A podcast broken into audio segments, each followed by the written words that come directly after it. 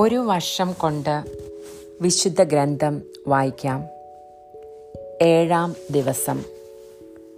ഇന്ന് ഉൽപ്പത്തി പുസ്തകത്തിൽ നിന്നുള്ള ഇരുപത്തിനാല് ഇരുപത്തി അഞ്ച് ഇരുപത്തി ആറ് അധ്യായങ്ങളാണ് വായിക്കുന്നത്. ദൈവവചനം വായിക്കുന്നതിന് മുൻപായിട്ട് പരിശുദ്ധാത്മാവിനോട് പ്രാർത്ഥിക്കാം. പരിശുദ്ധാത്മാവെ എഴുന്നള്ളി വരിക. അങ്ങേ വെളിവിന്റെ കതിരുകളെ ആകാശത്തിൽ നിന്ന് അയക്കണമേ. അഗതികളുടെ പിതാവെ ദാനങ്ങൾ കൊടുക്കുന്നവനെ ഹൃദയത്തിന്റെ പ്രകാശമേ എഴുന്നള്ളി വരിക. എത്രയും നന്നായി ആശ്വസിപ്പിക്കുന്നവനെ ആത്മാവിന് മധുരമായ വിരുന്നേ മധുരമായ തണുപ്പേ കരച്ചിലിൽ സൗര്യമേ എഴുന്നള്ളി വരിക. എത്രയും ആനന്ദത്തോടു കൂടിയായിരുന്ന പ്രകാശമേ അങ്ങേ വിശ്വാസികളുടെ ഹൃദയങ്ങളെ നിറയ്ക്കുക. അങ്ങേ വെളിവ് കൂടാതെ മനുഷ്യരിൽ പാപമല്ലാതെ യാതൊന്നുമില്ല. അറപ്പുള്ളത് കഴുകുക വാടിപ്പോയത് നനയ്ക്കുക മുറിവേറ്റിരിക്കുന്നത് വെച്ച് കെട്ടുക രോഗികളെ സുഖപ്പെടുത്തുക കടുപ്പമുള്ളത് മയപ്പെടുത്തുക തണുത്തത് ചൂടുപിടിപ്പിക്കുക നേർവഴിയല്ലാതെ പോയത് തിരിക്കുക അങ്ങിൽ ശരണപ്പെട്ടിരിക്കുന്ന വിശ്വാസികൾക്ക് അങ്ങേ ഏഴ് വിശുദ്ധ ദാനങ്ങൾ നൽകുക. പുണ്യയോഗ്യതയും ഭാഗ്യമരണവും നിത്യാനന്ദവും ഞങ്ങൾക്ക് തരിക. അമേൻ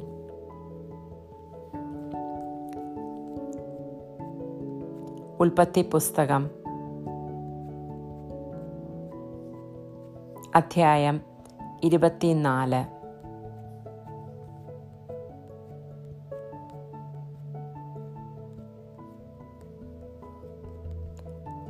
അധ്യായം ഇരുപത്തിനാലിൽ അബ്രാഹാം തന്റെ മകനായ ഇസഹാക്കിന് ഒരു ഭാര്യയെ കണ്ടെത്തുവാൻ വേണ്ടി ചെയ്യുന്ന കാര്യങ്ങളെക്കുറിച്ചാണ് സംസാരിക്കുന്നത്. അബ്രാഹത്തിന് പ്രായമേറെയായി. കർത്താവ് എല്ലാ കാര്യങ്ങളിലും അവനെ അനുഗ്രഹിച്ചു. അവൻ തന്റെ എല്ലാ വസ്തുക്കളുടെയും മേൽനോട്ടക്കാരനും തന്റെ ഭവനത്തിലെ ഏറ്റവും പ്രായം കൂടിയവനുമായ വേലക്കാരനെ വിളിച്ചു പറഞ്ഞു നിന്റെ കൈ എന്റെ തുടയുടെ കീഴെ വയ്ക്കുക. ഞാൻ പാർക്കുന്ന ഈ നാട്ടിലെ കാനാനിയരുടെ പെൺമക്കളിൽ നിന്ന് എന്റെ മകന് ഭാര്യയെ തിരഞ്ഞെടുക്കുകയില്ലെന്ന് ആകാശത്തിന്റെയും ഭൂമിയുടെയും ദൈവമായ കർത്താവിന്റെ നാമത്തിൽ നിന്നെക്കൊണ്ട് ഞാൻ സത്യം ചെയ്യിക്കും. എന്റെ നാട്ടിൽ എന്റെ ചാർച്ചക്കാരുടെ അടുക്കൽ പോയി അവരിൽ നിന്ന് എന്റെ മകൻ ഇസഹാക്കിന് ഭാര്യയെ കണ്ടുപിടിക്കണം. അപ്പോൾ ദാസൻ ചോദിച്ചു ആ സ്ത്രീക്ക് എന്നോടുകൂടെ ഈ നാട്ടിലേക്ക് പോരുവാൻ ഇഷ്ടമില്ലെങ്കിലോ? അങ്ങ് വിട്ടു പോന്ന നാട്ടിലേക്ക് അങ്ങയുടെ മകനെ ഞാൻ കൊണ്ടുപോകണമോ? അബ്രഹാം പറഞ്ഞു എന്റെ മകനെ അങ്ങോട്ട് കൊണ്ടുപോകരുത്. എന്റെ പിതാവിന്റെ വീട്ടിൽ നിന്നും ചാർച്ചക്കാരിൽ നിന്നും എന്നെ പുറത്തു കൊണ്ടുവന്നവനും എന്നോട് സംസാരിച്ചവനും നിന്റെ സന്തതികൾക്ക് ഈ ഭൂമി ഞാൻ തരുമെന്ന് വാഗ്ദാനം ചെയ്തവനുമായ ആകാശത്തിന്റെ ദൈവമായ കർത്താവ് എന്റെ ദൂ തന്റെ ദൂതനെ നിനക്ക് മുൻപേ അയക്കും നീ അവിടെ നിന്ന് എന്റെ മകന് ഒരു ഭാര്യയെ കണ്ടെത്തുകയും ചെയ്യും. എന്നാൽ ആ സ്ത്രീക്ക് നിന്നോട് കൂടെ പോരാൻ ഇഷ്ടമില്ലെങ്കിൽ എന്റെ ഈ ശബ്ദത്തിൽ നിന്ന് നീ വിമുക്തനാണ്. എന്റെ മകനെ അങ്ങോട്ട് തിരികെ കൊണ്ടുപോകരുതെന്ന് മാത്രം. തന്റെ യജമാനനായ അബ്രാഹത്തിന്റെ തുടയ്ക്ക് കീഴെ കൈവച്ച് ഭൃത്യൻ സത്യം ചെയ്തു. അനന്തരം ഭൃത്യൻ യജമാനന്റെ ഒട്ടകങ്ങളിൽ പത്തെണ്ണവും വിലപിടിപ്പുള്ള ധാരാളം വസ്തുക്കളുമായി പുറപ്പെട്ടു. അവൻ മെസ്സപ്പൊട്ടാമയിൽ നാഹോറിന്റെ നഗരത്തിലെത്തി. വൈകുന്നേരം സ്ത്രീകൾ വെള്ളം കോരാൻ വരുന്ന സമയത്ത് അവൻ ഒട്ടകങ്ങളെ പട്ടണത്തിന് വെളിയിൽ വെള്ളമുള്ള ഒരു കിണറിനടുത്ത് നിർത്തി. അനന്തരം അവൻ പ്രാർത്ഥിച്ചു എന്റെ യജമാനനായ അബ്രാഹത്തിന്റെ ദൈവമായ കർത്താവെ ഇന്നെന്റെ ദൗത്യം അങ്ങ് വിജയിപ്പിക്കണമേ. എന്റെ യജമാനന്റെ മേൽ കണിയണമേ ഞാനിതാ ഈ കിണറ്റുകരയിൽ നിൽക്കുകയാണ്. ഇന്നാട്ടിലെ പെൺകുട്ടികൾ വെള്ളം കോരുവാൻ വരുന്നുണ്ട്. നിന്റെ കുടം താഴ്ത്തി തരിക ഞാൻ കുടിക്കട്ടെ. എന്ന് പറയുമ്പോൾ ഇതാ കുടിച്ചുകൊള്ളുക. നിങ്ങളുടെ ഒട്ടകങ്ങൾക്കും ഞാൻ വെള്ളം കോരിത്തരാം എന്ന് പറയുന്ന പെൺകുട്ടി ആയിരിക്കട്ടെ അങ്ങയുടെ ദാസനായ ഇസഹാക്കിന് അങ്ങ് നിശ്ചയിച്ചിരിക്കുന്നവൾ. അങ്ങ് എന്റെ യജമാനനോട് നിരന്തരമായ കാരുണ്യം കാണിച്ചിരിക്കുന്നുവെന്ന് അതുവഴി ഞാൻ മനസ്സിലാക്കും.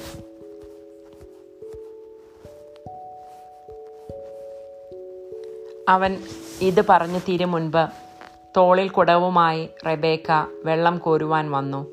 അവൾ അബ്രാഹത്തിന്റെ സഹോദരൻ. നാഹോറിന് ഭാര്യ മിൽക്കായിലുണ്ടായ മകനായ ബത്തുവേലിന്റെ മകളായിരുന്നു. പെൺകുട്ടി കാണുവാൻ വളരെ അഴകുള്ളവളും കന്യകയുമായിരുന്നു. അവൾ കിണറ്റിങ്ങിലേക്കിറങ്ങി കുടം നിറച്ച് കയറി വന്നു. അബ്രാഹത്തിന്റെ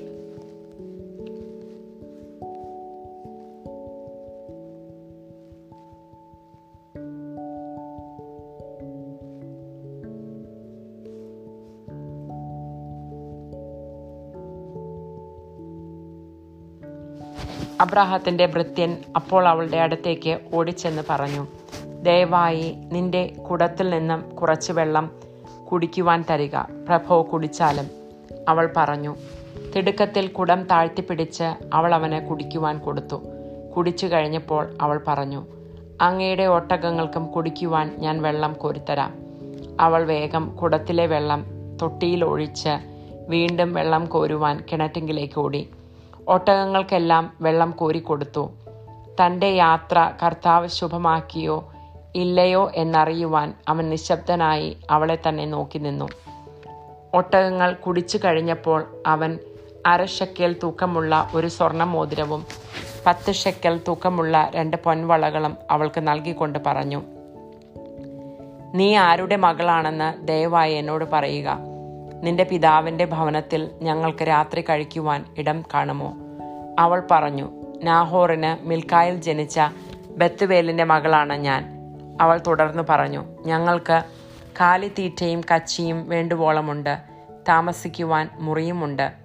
അവൻ തലകുനിച്ച് കർത്താവിനെ ആരാധിച്ചുകൊണ്ട് പറഞ്ഞു എന്റെ യജമാനനായ അബ്രാഹത്തിന്റെ ദൈവമായ കർത്താവ് വാഴ്ത്തപ്പെട്ടവൻ. തന്റെ കാരുണ്യവും വിശ്വസ്തതയും നിന്ന് അവനിൽ നിന്ന് പിൻവലിച്ചിട്ടില്ല. തന്റെ എന്റെ യജമാനന്റെ യാ ചാർച്ചക്കാരുടെ വീട്ടിലേക്ക് അവിടെ നിന്നെ നയിക്കുകയും ചെയ്തിരിക്കുന്നു. പെൺകുട്ടി ഓടിച്ചെന്ന് അമ്മയുടെ വീട്ടുകാരെ വിവരമറിയിച്ചു. റെബേക്കയ്ക്ക് ലാബാൻ എന്ന പേരുള്ള ഒരു സഹോദരൻ ഉണ്ടായിരുന്നു.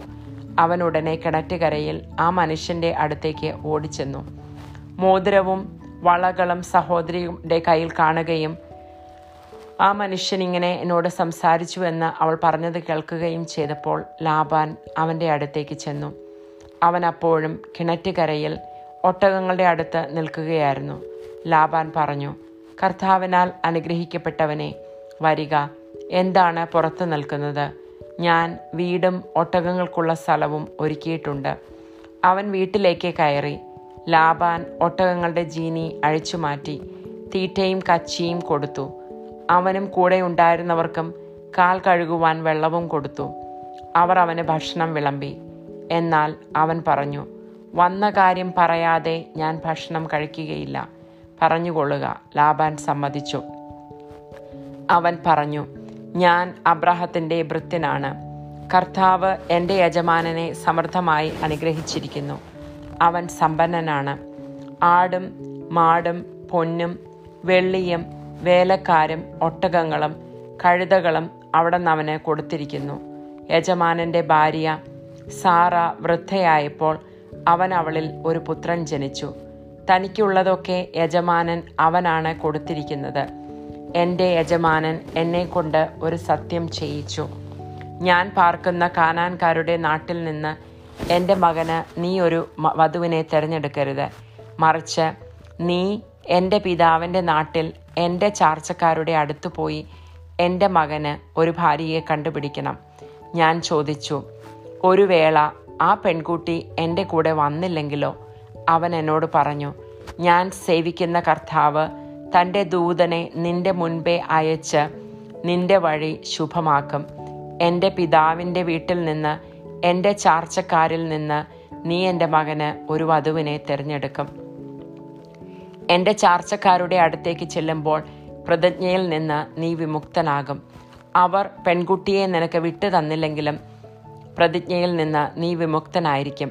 ഞാൻ കിണറ്റുകരയിൽ വന്നപ്പോൾ ഇങ്ങനെ പ്രാർത്ഥിച്ചു. എന്റെ യജമാനനായ അബ്രാഹത്തിന്റെ ദൈവമായ കർത്താവെ ഞാൻ ഇറങ്ങി പുറപ്പെട്ടിരിക്കുന്ന കാര്യം അങ്ങിപ്പോൾ ശുഭമാക്കണമേ. ഇതാ ഞാൻ ഈ കിണറ്റിൻകരയിൽ നിൽക്കും. വെള്ളം കോരുവാൻ വരുന്ന പെൺകുട്ടിയോട് ദയവായി നിന്റെ കുടത്തിൽ നിന്ന് എനിക്ക് അല്പം വെള്ളം കുടിക്കുവാൻ തരിക എന്ന് ഞാൻ പറയും.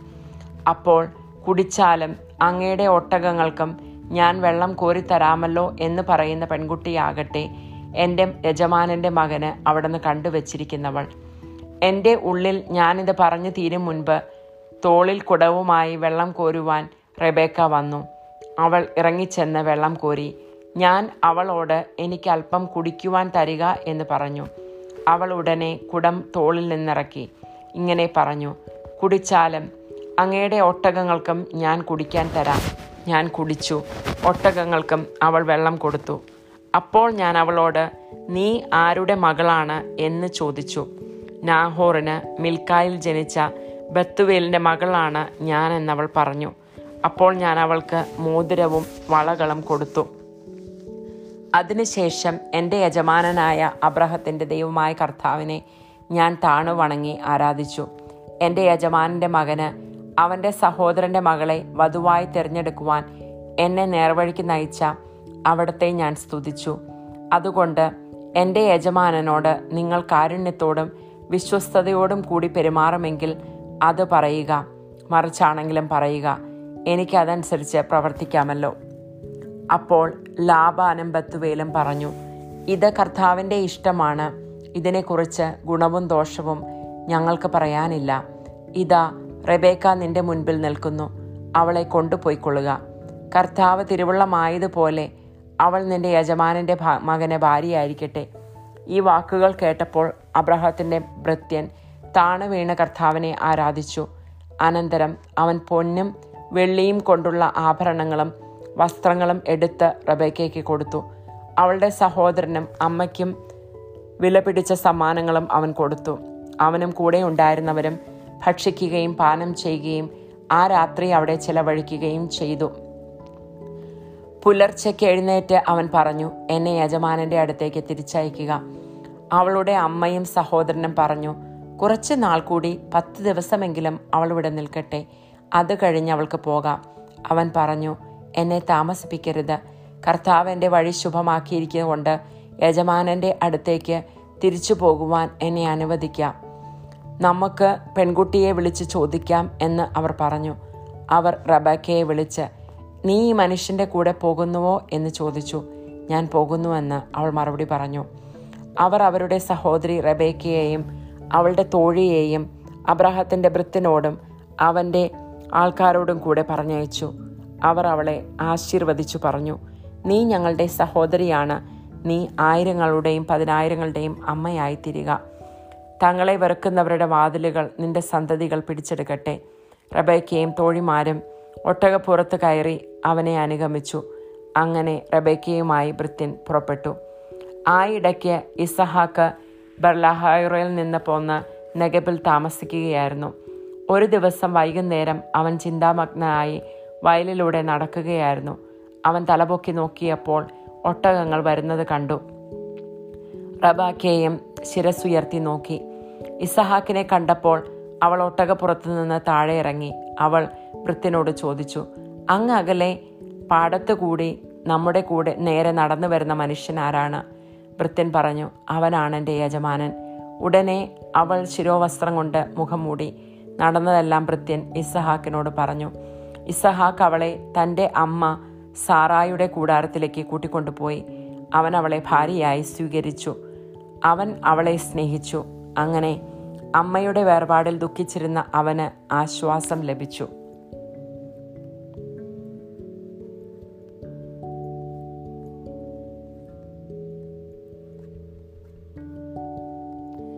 ഉൽപ്പത്തി പുസ്തകം അധ്യായം ഇരുപത്തി അഞ്ച് ഉൽപ്പത്തി പുസ്തകം അധ്യായം ഇരുപത്തി അഞ്ചിൽ സാറായുടെ മരണത്തിന് ശേഷമുള്ള അബ്രഹാമിന്റെ ജീവിതത്തെക്കുറിച്ചും അബ്രഹാമിന്റെ മരണത്തെക്കുറിച്ചും അതിനുശേഷം ഇസഹാക്കിന്റെ വംശാവലിയെക്കുറിച്ചുമാണ് പറയുന്നത്. ഇസഹാക്കിന്റെ രണ്ട് പുത്രന്മാരെയും അവരെക്കുറിച്ചുള്ള അവർ തമ്മിലുള്ള തമ്മിലുണ്ടായ ആ ആർഗ്യുമെൻസിനെയും കുറിച്ചാണ് ഈ അധ്യായത്തിൽ പറയുന്നത്. അധ്യായം ഇരുപത്തി അഞ്ച് അബ്രഹാം കെത്തൂറ എന്നു പേരായ ഒരു സ്ത്രീയെ വിവാഹം ചെയ്തു.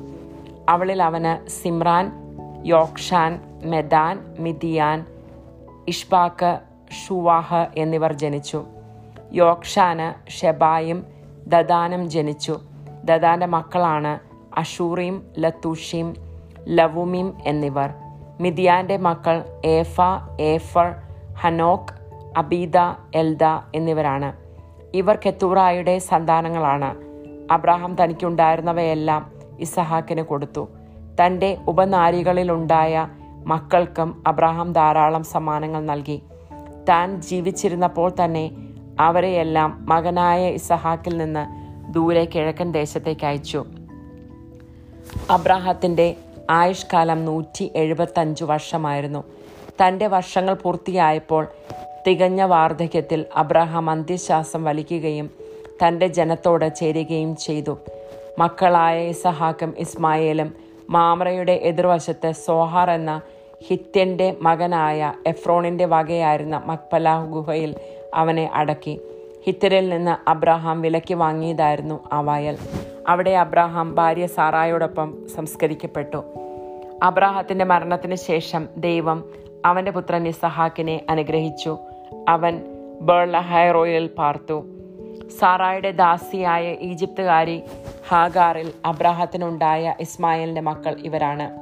ജനനക്രമമനുസരിച്ച് ഇസ്രായേലിന്റെ മക്കളുടെ പേരുവിവരം. വിവരം ഇസ്മായിലിന്റെ കടിഞ്ഞുൽ പുത്രൻ നബായോത്ത് തുടർന്ന് Kedar Abdel Mibsam Mishma Dumah Massa Hadad Tema Jetur Naphish Kedemah.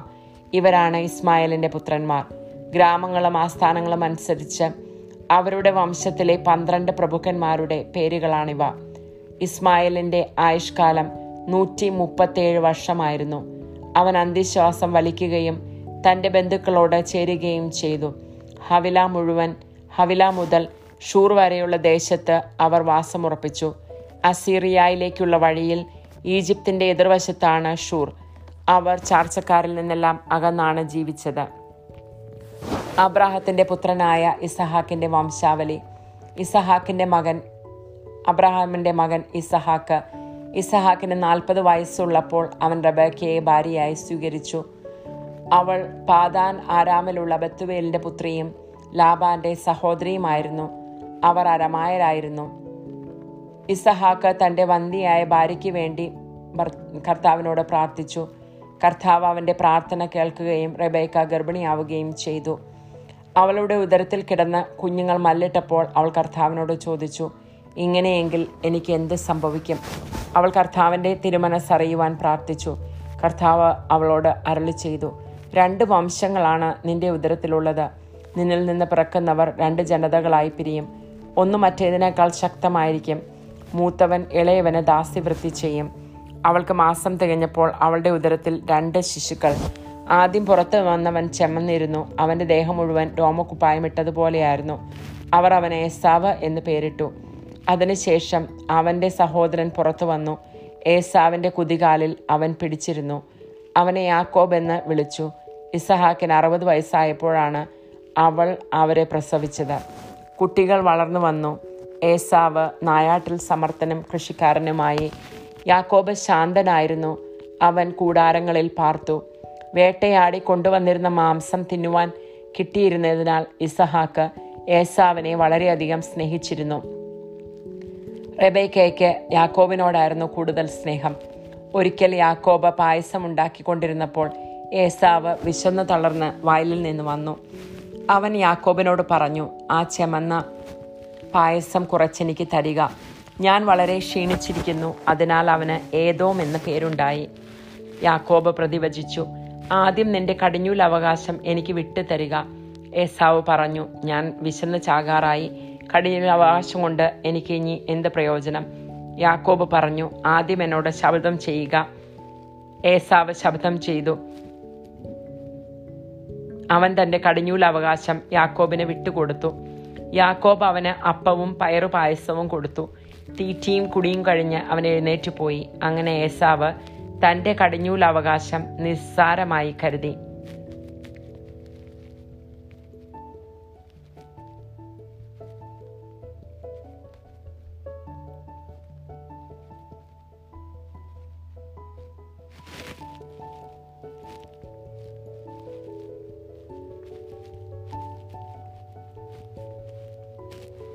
അധ്യായം ഇരുപത്തി ആറ്. അബ്രാഹത്തിന്റെ കാലത്തുണ്ടായിരുന്നതിന് പുറമെ മറ്റൊരു ക്ഷാമം കൂടി ആ നാട്ടിലുണ്ടായി. ഇസഹാക്ക് ഗരാറിൽ ഫിലിസ്തരുടെ രാജ്യമായ രാജാവായ അഭിമലേക്കിന്റെ അടുത്തേക്ക് പോയി. കർത്താവ് പ്രത്യക്ഷപ്പെട്ട് അവനോട് പറഞ്ഞു ഈജിപ്തിലേക്ക് പോകരുത് ഞാൻ പറയുന്ന നാട്ടിൽ പാർക്കുക. ഈ നാട്ടിൽ തന്നെ കഴിഞ്ഞുകൂടുക ഞാൻ നിന്റെ കൂടെ ഉണ്ടായിരിക്കും. നിന്നെ ഞാൻ അനുഗ്രഹിക്കുകയും ചെയ്യും. നിനക്കും നിന്റെ പിൻതലമുറക്കാർക്കും ഈ പ്രദേശമെല്ലാം ഞാൻ തരും. നിന്റെ പിതാവായ അബ്രാഹത്തോട് ചെയ്ത വാഗ്ദാനം ഞാൻ നിറവേറ്റും. ആകാശത്തിലെ നക്ഷത്രങ്ങൾ പോലെ നിന്റെ സന്തതികളെ ഞാൻ വർദ്ധിപ്പിക്കും. ഈ ദേശമെല്ലാം അവർക്ക് ഞാൻ നൽകും. നിന്റെ സന്തതികളിലൂടെ ഭൂമിയിലെ ജനതകളെല്ലാം അനുഗ്രഹിക്കപ്പെടും. കാരണം അബ്രാഹാം എന്റെ സ്വരം കേൾക്കുകയും എന്റെ നിർദ്ദേശങ്ങളും കൽപ്പനകളും പ്രമാണങ്ങളും നിയമങ്ങളും പാലിക്കുകയും ചെയ്തു. ഇസഹാക്ക് ഗരാറിൽ തന്നെ താമസിച്ചു. അന്നാട്ടുകാർ അവന്റെ ഭാര്യയെക്കുറിച്ച് ചോദിച്ചപ്പോൾ അവൾ എന്റെ സഹോദരിയാണെന്ന് അവൻ പറഞ്ഞു. അവൾ ഭാര്യയാണെന്ന് പറയാൻ അവന് പേടിയായിരുന്നു. കാരണം അവൾ അഴകുള്ളവളായിരുന്നത് കൊണ്ട് റബേക്കയ്ക്ക് വേണ്ടി നാട്ടുകാർ തന്നെ കൊല്ലുമെന്ന് അവൻ വിചാരിച്ചു. അവൻ അവിടെ പാർപ്പ് തുടങ്ങി ഏറെ നാളുകൾക്ക് ശേഷം ഒരു ദിവസം ഫിലിസ്തീനയുടെ രാജാവായ അബിമേലേക്ക് ജനാലയിലൂടെ നോക്കിയപ്പോൾ ഇസഹാക്ക് ഭാര്യ റബേക്കയെ ആലിംഗനം ചെയ്യുന്നത് കണ്ടു. അഭിമലേക്ക് ഇസഹാക്കിനെ വിളിച്ചു ചോദിച്ചു അവൾ നിന്റെ ഭാര്യയാണല്ലോ പിന്നെ എന്താണ് സഹോദരിയാണെന്ന് പറഞ്ഞത്? അവൻ മറുപടി പറഞ്ഞു അവൾ മൂലം മൂലം മരിക്കേണ്ടി വന്നെങ്കിലോ എന്നോർത്താണ് ഞാൻ അങ്ങനെ പറഞ്ഞത്. അഭിമലേക്ക് ചോദിച്ചു നീ എന്തിനാണ് ഞങ്ങളോടിത് ചെയ്തത്? ജനങ്ങളിൽ ആരെങ്കിലും നിന്റെ ഭാര്യയോടൊത്ത് ശയിക്കുകയും അങ്ങനെ വലിയൊരു അപവാദ അപരാധം നീ ഞങ്ങളുടെ ഇടയിൽ വരുത്തി വെക്കുകയും ചെയ്യുമായിരുന്നല്ലോ. അതുകൊണ്ട് അഭിമലേക്ക് ജനങ്ങൾക്കെല്ലാം താക്കീത് നൽകി. ഈ മനുഷ്യനെയോ അവന്റെ ഭാര്യയെയോ ആരെങ്കിലും തൊട്ടുപോയാൽ അവൻ വധിക്കപ്പെടും. ഇസഹാക്ക് ആ നാട്ടിൽ കൃഷിയിറക്കുകയും അക്കൊല്ലം തന്നെ നൂറുമേനി വിളവെടുക്കുകയും ചെയ്തു. കർത്താവ് അവനെ അനുഗ്രഹിച്ചു.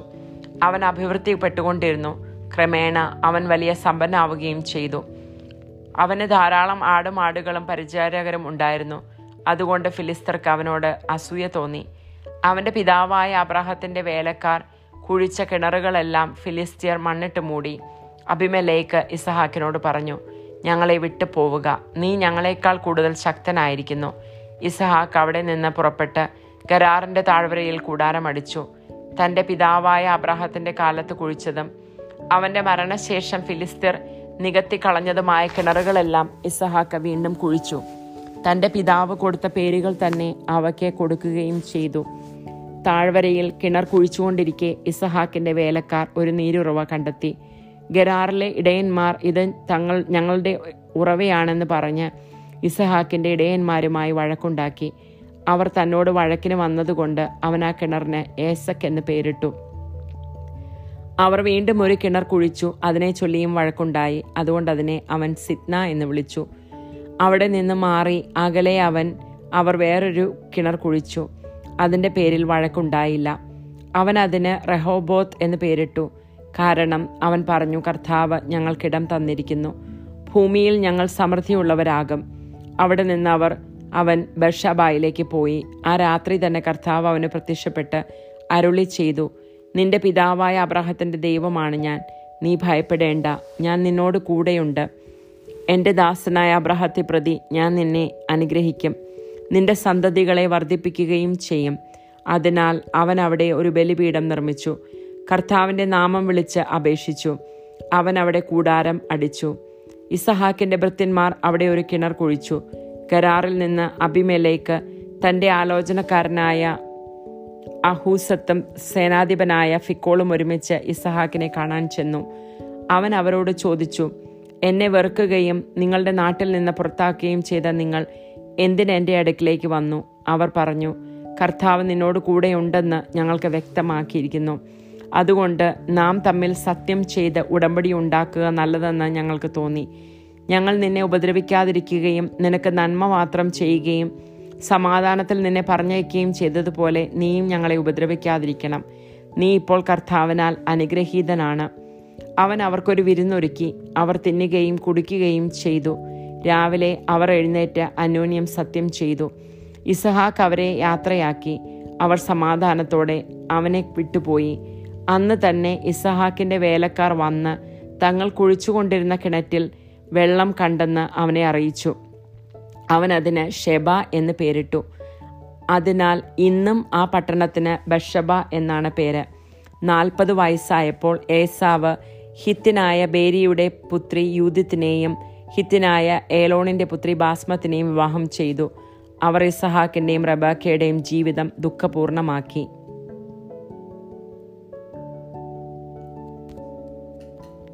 ദൈവമായ കർത്താവിന് സ്തുതി. നാളത്തെ ദിവസം ഉൽപ്പത്തി പുസ്തകത്തിന്റെ ഇരുപത്തി ഏഴും ഇരുപത്തെട്ട് ഇരുപത്തൊൻപത് അധ്യായങ്ങളായിരിക്കും വായിക്കുന്നത്. അതിൽ യാക്കോബും ഏസാവും തമ്മിലുള്ള വഴക്കുകളും യാക്കോബ് ജ്യേഷ്ഠാവകാശം വാങ്ങിയെടുക്കുന്നതും യാക്കോബിൽ ഇസഹാക്കിൽ നിന്നുള്ള അനുഗ്രഹം നേടിയെടുക്കുന്നതും അവർ ആ നാട് വിട്ടു പോകുന്നതുമാണ്. ഈ അടുത്ത നാല് അധ്യായങ്ങളിൽ പറയുന്നത്.